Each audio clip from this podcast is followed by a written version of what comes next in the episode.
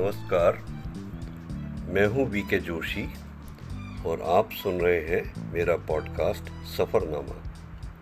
सफ़रनामा में मैं आज आपको मनाली ले जा रहा हूँ। जी, लखनऊ की गर्मी से निजात पाने के लिए मनाली।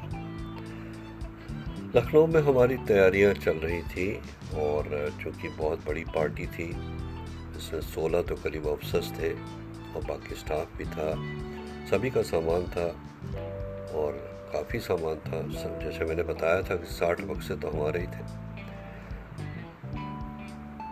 तो तेरह से उन्नीस जून के बीच में ट्रकों में लाद के और पिकअप में लाद के ये सब सामान मनाली भेजेंगे और 20 जून की सुबह हमारा प्लान था कि हम सुबह तीन बजे लखनऊ से निकल जाएँगे। ताकि हम 20 तारीख को ही चंडीगढ़ पहुँच जाएँ। तो एक जीप ट्रेलर मेरे घर में खड़ा था। मैं फ़र्स्ट फ्लोर में था। सुबह टाइम लगेगा ये सोच के हम लोगों ने शाम को ही ट्रेलर में सारा सामान लोड कर दिया, जो अपना पर्सनल सामान था, और उसको तिरपाल बाँध के अच्छे से रस्सों से बाँध दिया। सारा सामान, काफ़ी सामान ट्रक से भेजने के बावजूद भी ट्रेलर हमारा काफ़ी भर चुका था। करीब करीब जीप की छत के बराबर के लेवल में आ गया था सामान। खैर, और ये सब कर कर रखा के हम आराम से अपने घर में बैठ गए और हमारे ड्राइवर साहब ने कहा कि चूँकि गर्मी है, इसलिए वो ट्रेलर के नज़दीक ही सोएँगे। ठीक है। तीन बजे निकलने की बात थी। तो जल्दी सोए। दो बजे उठ गए। दो बजे उठ कर के रात में तैयार हुए। ये तय किया कि भाई चाय वाय जो कुछ भी है, बाद में कहीं रास्ते में करेंगे। अभी तो सीधे सीधे गाड़ी में बैठो और निकल जाओ। और तीन तीन बजे ठीक हम सब गाड़ी में बैठ गए। ड्राइवर साहब ने गाड़ी स्टार्ट करी। एक फिट गाड़ी चली। डगमग डगमग ट्रेलर बोला। देखा कि ट्रेलर का एक टायर पंक्चर है। हो गया था अब शुरुआत। हम लोग नौकरी के दौरान इस तरह की घटनाओं से के काफ़ी आदि थे। फिर उस दिन थोड़ा टेंशन था कि चंडीगढ़ पहुँचना है, चंडीगढ़ पहुँचना है। हर साहब, किसी तरह से जल्दी जल्दी उसमें टायर बदला गया, स्टेपनी लगाई गई।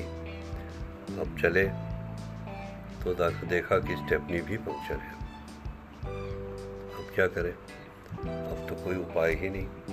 इतनी रात को कोई दुकानें खुलती नहीं।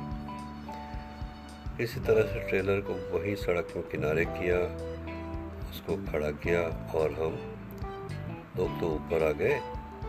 और ड्राइवर ने कहा कि मैं दोनों टायर जीप पर रख के ले जाता हूँ। जहाँ कहीं भी पंक्चर वाला मिलेगा, मैं उसको रिपेयर करा के लाता हूँ। और कोई चारा भी नहीं था। वो रिपेयर करा के आया है साढ़े पाँच बजे। जब हम ऊपर आ गए, थके तो थे, नींद भी आ गई। खैर, पाँच बजे उठ भी गए। फ़िक्र भी थी कि क्या हो गया, कब आएगा, कब जाएँगे। लंबा सफ़र था। करीब करीब आठ सौ, साढ़े आठ सौ किलोमीटर का।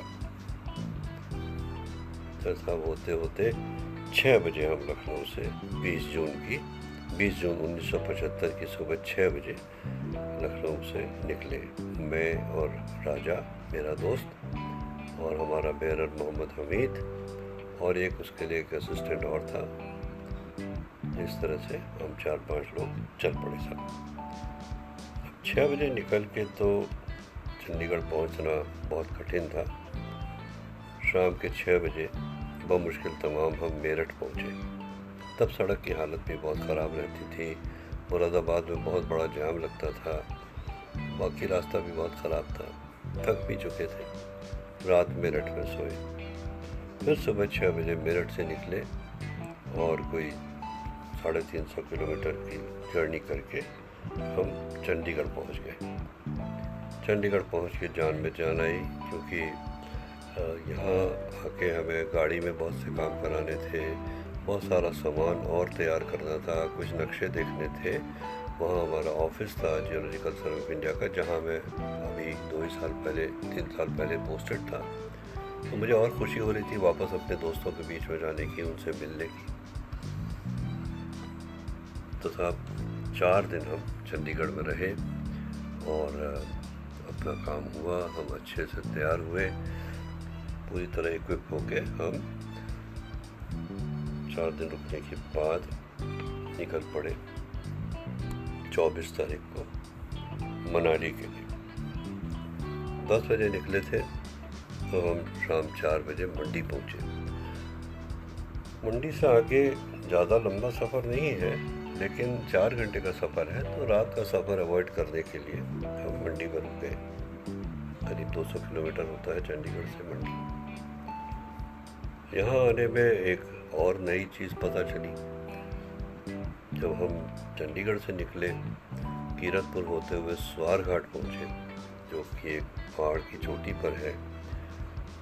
पास जैसा समझ लीजिए, वहाँ से हम हिल रोड से हमें नीचे घाटी में जाना था। जैसे उतराई में उतरे और हमारे उस्ताद जी ने ब्रेक लगाया तो बोले, साहब ब्रेक तो ख़राब है। बड़ा गुस्सा आया। उससे हमने कहा कि अच्छा भैया, गाड़ी किनारे करो और इसको ठीक करो, कुछ काम से चले। ठीक करना वो जानता था, लेकिन उसके पास टूल नहीं थे। अब आप बताइए न टूल न कुछ। फॉर्चुनेटली मेरे ब्रीफ केस में कुछ टूल हमेशा रहते थे। वो मेरी आदत है। पता नहीं कब क्या चीज़ सही करनी पड़ जाए। तो साहब, उसकी मदद से गाड़ी के ब्रेक्स को थोड़ा एडजस्ट किया। इतना हो पाया कि हम किसी तरह से धीरे धीरे करके उतराई में उतर के, ताकि इमरजेंसी ब्रेक लगाते तो गड़बड़ हो जाती। ऐसे करके हम मंडी पहुँचे। शाम को चार बजे और वहाँ हमने पहला काम किया, गाड़ी को ठीक कराया ब्रेक को ठीक कराया। ब्रेक ठीक होने के बाद हम दूसरे दिन जब मंडी से निकले तो दिन के ढाई बज चुके थे। काम होना था उसमें काफ़ी। और हम मनाली पहुँच गए शाम को साढ़े छः बजे। काफ़ी साल के बाद मैं सन अड़सठ के बाद सात बरस बाद मनाली जा रहा था। मन में बड़ा उत्साह था या मनाली कैसा डेवलप हो गया होगा। और हम जब मनाली टाउनशिप में एंटर करने वाले ही थे तो सड़क में दाहिनी तरफ़ घने जंगल में कई सारे पेट्रोमैक्स चले देख के हम समझ गए कि ये हमारा कैंप है। हमें कुछ पहचान की ज़रूरत नहीं थी, क्योंकि इतने पेट्रोमैक्स किसी के पास नहीं होते थे उस ज़माने में। खैर साहब, हम अंदर गए, हमारे लीडर वही थे मिस्टर श्रीकांटिया, जो हमारे बड़ा शिगरी में भी लीडर थे, उनकी पत्नी भी थी। उन्होंने हमारा स्वागत किया और हमारा टेंट वगैरह सब कुछ लगा हुआ था पहले से। इसलिए ज़्यादा दिक्कत नहीं आई और वहाँ हम सेटल हो गए और रात कटी। दूसरे दिन सामान ठीक ठाक किया, आगे के लिए सामान को रीऑर्गेनाइज किया और उसके बाद तीसरे दिन से शुरू हो गया चक्कर। एक्लिमेटाइजेशन का। एक्लिमेटाइजेशन किसी भी हाई ऑल्टीट्यूड टेरेन में जाने के लिए बहुत ज़रूरी होता है। अगर आपने एक्लिमेटाइज नहीं किया है तो हो सकता है कि आपको पल्मोनरी एडिमा हो जाए, यानी लंग्स में पानी भर जाए स्वेलिंग हो जाए, और वो ख़तरनाक होता है, मौत भी हो सकती है। तो एक्लिमेटाइजेशन के लिए क्या किया? जीप में जो लोग हमसे नेक्स्ट डे आए थे, उनको भी लिया। और हम सीधे ड्राइव करके पहुँचे मड़ी ये देख के बड़ी खुशी हुई कि अब मड़ी तक फर्राटेदार रोड बन गई। बढ़िया। जबकि हम तो पहले पैदल चले थे शुरुआत से। मड़ी तक रोड खुल भी चुकी थी। उसके आगे बर्फ़ ही बर्फ़ थी, रोहतांग पास तक। बहुत बर्फ़ थी। तो मड़ी से हम अपने और साथियों को लेके रोहतांग पास तक गए पैदल। ये एक्लेमेटाइजेशन का पहला फ़ेज़ था, जो कि काफ़ी टफ लगा उस दिन। रोहतांग पास जब पहुँचे तो हमारे पास कुछ हाई ऑल्टीट्यूड गियर की कमी थी, जो कि दिल्ली से आने वाला था तो हमें ठंड भी बहुत लगी। खैर, हम लोग शाम तक वापस आ गए। दूसरे दिन छोटा ट्रैवर्स लिया, यानी कि हम लोग मड़ी तक नहीं गए, बल्कि मनाली में ही एक पहाड़ी में चढ़े। चढ़ना तो रोज़ था, उसके बिना गुजारा नहीं था। ऐसे करके सात आठ बार हम रोहतांग तक पैदल गए। मड़ी से फिर मैंने एक दिन कहा अपने नौजवान साथियों से कि भाई, हम तो रोहतांग पास के बेस से रोहतांग तक पैदल गए थे। चलो हम लोग एक दिन पैदल चलते हैं। तो एक दिन हमने वो भी किया, गाड़ियों को नीचे छोड़ा और हम पैदल ऊपर गए और फिर पैदल नीचे आए। ऐसा करने से हमारा एक्लेमेटाइजेशन बहुत अच्छा हो गया। और हम आगे जाने के लिए अब तैयार थे। तो आगे का हाल सुनाने के पहले ये बता दूँ कि जाने के एक दिन पहले ये तय हुआ कि आज हमारा शेयर्ड डिनर होगा। तो हर कैंप से कुछ न कुछ बन के आएगा। तो हमारे कश्मीरी मित्र थे, उन्होंने बढ़िया आखनी बनाई गुस्तावा बनाया।